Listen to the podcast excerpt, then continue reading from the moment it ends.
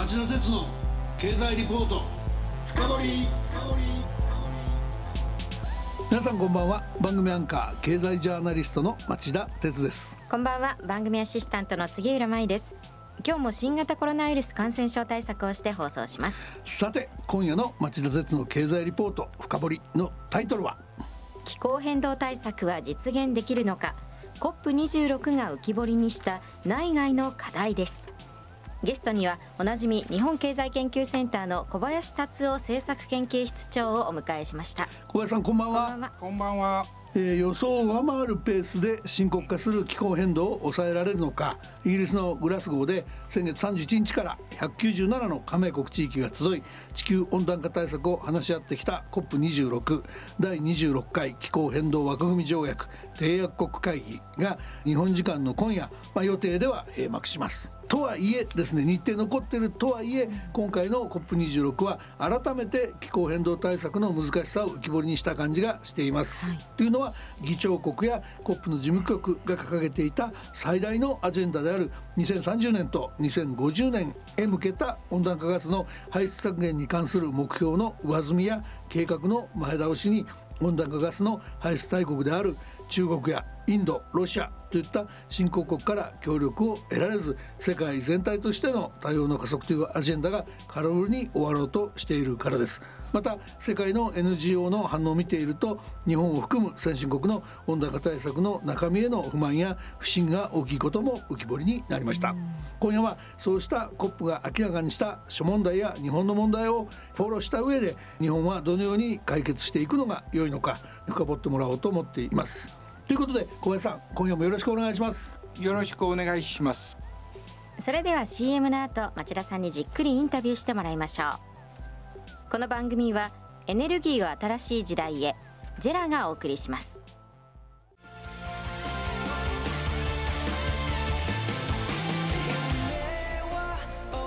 本気で夢を追いかける時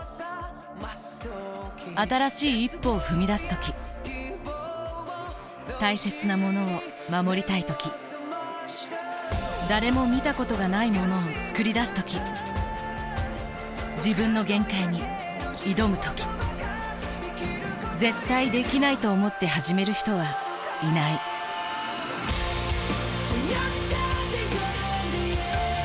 絶対なんて誰が決めた？CO2 が出ない日を作る。ジェラはゼロエミッション火力と再生可能エネルギーで2050年 CO2 排出ゼロに挑戦します。発電の常識を変えてみせる。ジェラ。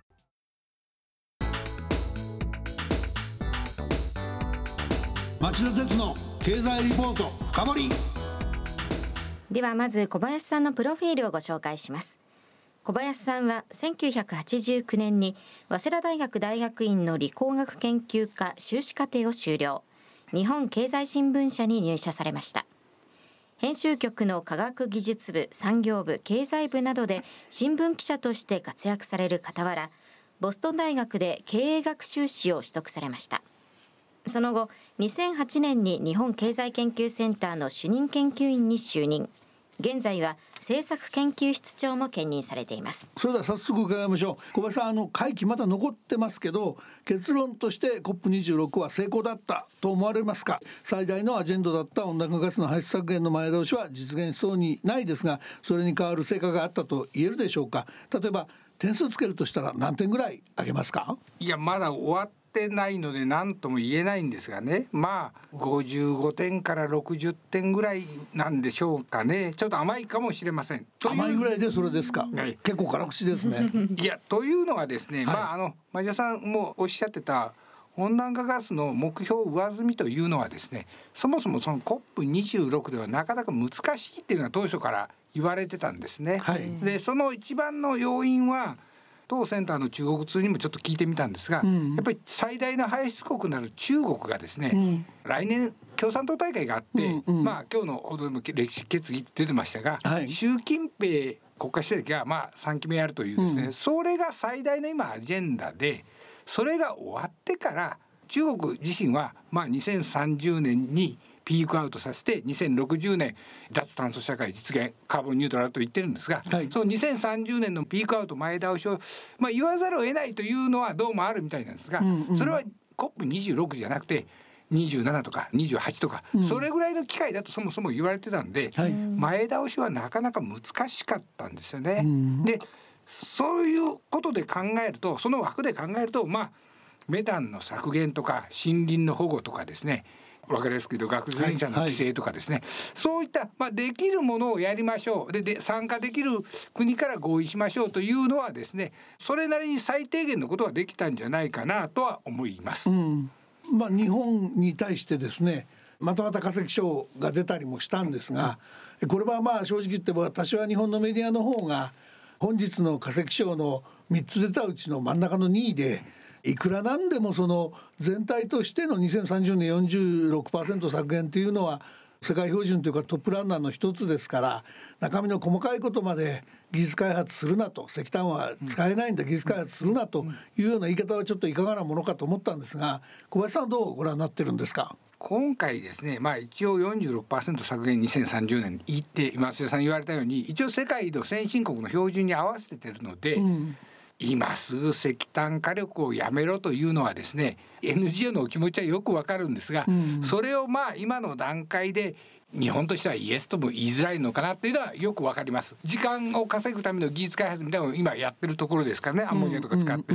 でまあもし本当に化石賞を上げるんだったらそれはコップに来なかった中国とロシアじゃないんですか今回は、まあ、と私個人は思います、ね、はい、うん、おっしゃる通りだと思います。それからそのちょっと全体の評価のところももう一つ確認しておきたいんですが今回見てると差は去りながら途上国を中心に、まあ、120カ国ぐらいが設定もしてなかった目標を設定するとか多少はその前倒しを言うとか、まあ、2060年が目標とか2070年が目標とかちょっとなっていうのもありますけどでもまあそういうことを含めて言えば120カ国がとりあえず新たに何かを言ったと。でまあ多少その2.9度ぐらいの上昇に産業革命からの温度の比較でいうと抑えられるんじゃないかとかいやうまくいったらこれで1.9ぐらいいけるかもしれないとかいろんな試算が事務局から出てきたりしてますんでねそうった意味では世界的な機運は盛り上がったけど全部台無しにしちゃったのが今出た中国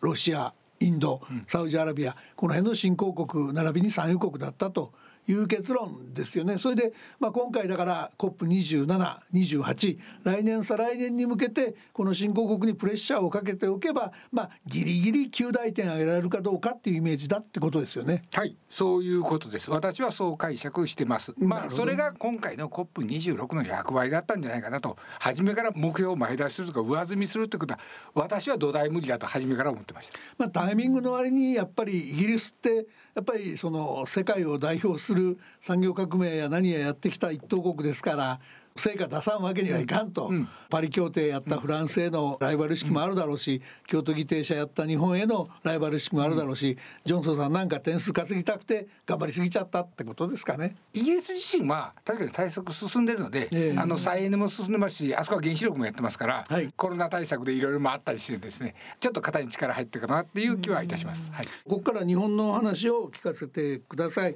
日本は2030年に46%削減とい。う目標を掲げていてこれを実は今年の4月でしたっけね菅総理が掲げた時に産業界とんでもないその高いハードル設定しちゃったなと。かなり深刻な顔してる産業界経済人多かったんですけど小林さんはこれまるまるやる必要ないんだよって議論されてますよね。その話を聞かせてください。そもそも基準年の2013年度からまあ温暖化ガスっていうんですかねそれは減り続けてるんですよねすでに。うん、でまあコロナ感染の拡大前のですね19年度まででもですね13年度に比べてもう15%ぐらい減ってるんですね。はいで20年度はこれコロナですからズドンと多分落ちてると思うので、うん、20年度入れたらまあ20%ぐらいまあそれ以上減っててもおかしくないと思います。その理由を少し解説いただいていいですか？成長のトレンドっていうんですか今申し上げた通りにですねあのこんな減ってるのは経済成長してないから一言で言うと、うん、で、うん、政府はですね政府のあの前提はまああの足元はともかくいや2000年代後半ぐらいになると2%成長そんなことしたこともないんですけどこの30年ぐらい。ないですね、もうあの1980年代後半後半からそんなことないですね、はい、それが前提になってるんですよね、うん、で当然経済成長が高ければ CO2 は増えますと、うん、あの温暖化ガス排出は増えますと、うん、それを省エネでなんとかカバーしますというのがまあ政府の考えなんですが、うん、そもそも成長しなければズドンと減っちゃうんですよね。ですね。この歴代総理に今今岸田さん入れちゃうのはちょっとまだ就任ま間もないからかわいそうかもしれないけど安倍さんとか菅さんがとてつもない高い成長を実現するんだって言っちゃってるからそんなことできもしないんだけど言っちゃってるからそれを前提に考えると厳しかったってことですね。まあそういうことなんですよね。一言で言うと、あのこの従来の脱炭素という前のパリ協定26%削減でしたっけ、はい、13年度。それぐらいの目標だとですね別に追加的な努力なくても、私どもの試算では勝手に成長率がですね少子高齢化を迎え人口減少を迎え経済成長率が2030年代に入ったら多分マイナス成長に向上的になると思うので、はいはい、そういう成長を前提にしたら26%削減ぐらいはですね黙ってでもいっちゃうっていうですね、いう感じの結論になりましたね。そうするとあと20%でいいんだというイメージですね。はいはい、ただし小林さんは実はもう一つこれはもう日本に限らず世界経済それぞれの国の競争力にとって絶対やんなきゃいけない DX デジタルトランスフォーメーションですけど、うん、これをやればこれに伴うある種の自然源もかなり大きいんだっておっしゃってるんですよね。DX はですね、実は今申し上げたその恒常的なマイナス成長社会に陥らないように生産性を上げるという意味でも極めて重要です。はい、でと同時にですね脱炭素とか脱エネルギーにもこれつながります。はい、それはですねなぜかというとですね物を使わなくなるからなんですね。移動もしなくなるから。はい、まあ我々はその分で DX で3割ぐらい減ると思ってますけども、はい。まあ、今日はご足労いただいてるんだけど、うん例えばそのリモートミーティングで済むようになるってことですか、はい、そういうことです。今申し上げた3割っていうのは2050年脱炭素って言えば大体あの内訳言うと半分ぐらいは先ほども言ったトレンドで減っちゃいます。はい、で残りあと追加の3割ぐらいが今申し上げた DX で減っちゃいますということで、はい、今言ったリモートでやれば当然移動する必要もないですし、うん、政府が進めてるデジタル庁、うん、あれもうまくやればなんですか住民票とか転居届とかそんなものあの市役所とか区役所の窓口行く必要ないので、はい、窓口もなくなるどころか区役所の建物もいらなくなっちゃうわけですよね。うんうん、だからこれはものすごい省エネじゃなくて脱エネですので。もうだから飛行機もあんまり使わない車もあんまり使わない、電車もあんまり乗らない、なんだから、うん、当然その二酸化炭素の排出は減ります、ということですね。はい、はい、とはいえですよそのエネルギーやあるいは電源の構成ですね。これはやっぱり再生可能エネルギーに変えていく脱炭素のエネルギーに変えていくってことは非常に大事なはずなんですよね。はい火力発電の CO2 削減にはですね一番効果的なのは CO2 の排出に価格付けをするとまあ分かりやすく言うと炭素税かけるということなんですが、はい、これ我々の試算だと今のエネルギー税制を CO2 ベースに全部洗い直しただけで、うん、今のエネルギー課税ってガソリンとか軽油にしかかかってませんから事実上、うんうんうん、それだけで1割ぐらい減っちゃうんですよね CO2 って。はいはい。でそれプラスアルファ炭素税をまあかけていけばかなりその自然に脱炭素の方の電源構成とかあるいは脱炭素に必要なですね CO2 を地中に埋める CCS みたいなそういうものが入ってくるとそういう前提になってますね。なるほどなるほど。もあのごめんなさいお話の中だった CCS というのはどういうものなのかリスナーの方にも詳しく説明していただけますか？ああの CCS っていうのは簡単に言うと発電所とか製鉄所から出た CO2 ですね。それを回収して地中に埋めるということなんですね、はい、で北海道の苫小牧で今実証実験をなさってます。ゴミをですね埋め立てるのと一緒で CO2 を岩盤の中に埋めるとそういう技術ですねまあ、それ以外にも必要な火力なんかの効率改善に必要な技術革新というのはどういうものがあるのかもごく簡単でいいですか？らいくつかご紹介いただいていいですか？いやまあ今言われたアンモニアの混焼なんかもそうですよね、うん。はい、アンモニアで CO2 出ないようにと。それからまあ天然ガスを使ってですねコンバインドサイクルでやってるというこれもあります、はい、それから2回ぐらい使うってことですね、はい、1回で終わらせる、ね、それから石炭もう一つ言えばあのガス化すると。はいガス化すれば今町田さんが言われた天然ガスと同じようにコンバインドサイクルができますのでガスなんで、はい、いろいろ技術の可能性は追求されていますね。はい。わかりました。先ほどおっしゃりかけた炭素税の方ももうちょっと詳しく聞いておきたいんですけどこれに関してはその国内でその外部不経済を経済に取り込むっていう問題ももちろんあるんですけどグローバルで進んだ国がやろうとしてることとの整合性の関係もあるしそれからその単に脱炭素だけじゃない使い道炭素税の意味っていうのもあるんだと、まあ、小林さんの話っていろんなところにつながるから理解するのなかなか大変なんですけどもそういうそのいろんなリンクがあるから大切なんだっていうお話もされてますよね。はい。脱炭素に最も重要なあの施策ははっきり言って炭素税の導入だと思います、はい、これなしにできないと思います、ええ、で CO2 に価格をつけるまあ炭素税です。これはですね単にあのエネルギー源の脱炭素化や、えー、省エネだけでなくてエネルギー多消費型産業からの経済構造の転換も促します。はい、それから今町田さんがおっしゃった欧州が取られている国境炭素税っていうんですか、はい、気候変動対策が十分でない国からの輸入品に国内製品と同じ水準の炭素税を関税のようにかけましょうという話なんですが、これはですね日本も炭素税をもし本格導入するんだったらちゃんと考えるべきだと思います。はい、これは別にあの不公平な制度でも何でもないので、あの国内企業が負担しているものを海外企業にも負担してもらいましょうというだけの話なんで。ただし国内企業が負担してないと海外企業に言えないし、うん。そのヨーロッパなんか持っていくと一方的に取られちゃうだけになりかねないしってことですね。そうです。だから本格導入が必要だと申し上げたんです、ね、なるほど。でこれまあ税収なんかもですね今広くですねこれ環境対策だけじゃなくてコロナ対策の財源の償還に充てたり、はい、社会保障に充てたりそういうことも考えればいいのでエネルギー課税の見直しだけじゃなくて税制の大改革の柱に僕はなるんじゃないかなと思ってます。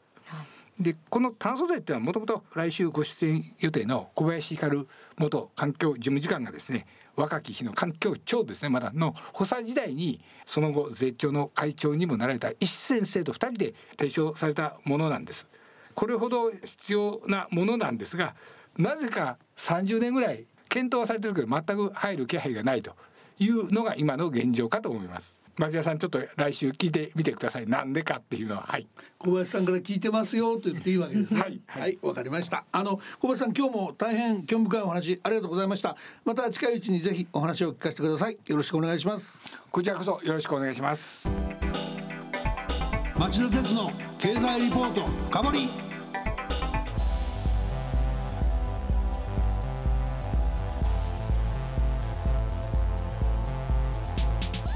り杉浦さん小林さんのお話どうでしたか、はい、まあ、連日、まあ、気候変動対策に関する報道ってさまざま報道されている中でやはりこの番組ならではの具体的にどうしていけばいいのか DX であったり炭素税であったりさまざま具体的にお話しいただけたので、まあ、これまた多くの方にね聞いていただきたいなと思います。はいリスナーの皆さんはどうお感じになったでしょうか。さて来週はついに閉幕した COP26 気候変動対策の枠組みパリ協定はこのままで大丈夫なのかと題して日本経済研究センターの特任研究員のほか東京大学客員教授なども務めておられる小林香さんにインタビューします。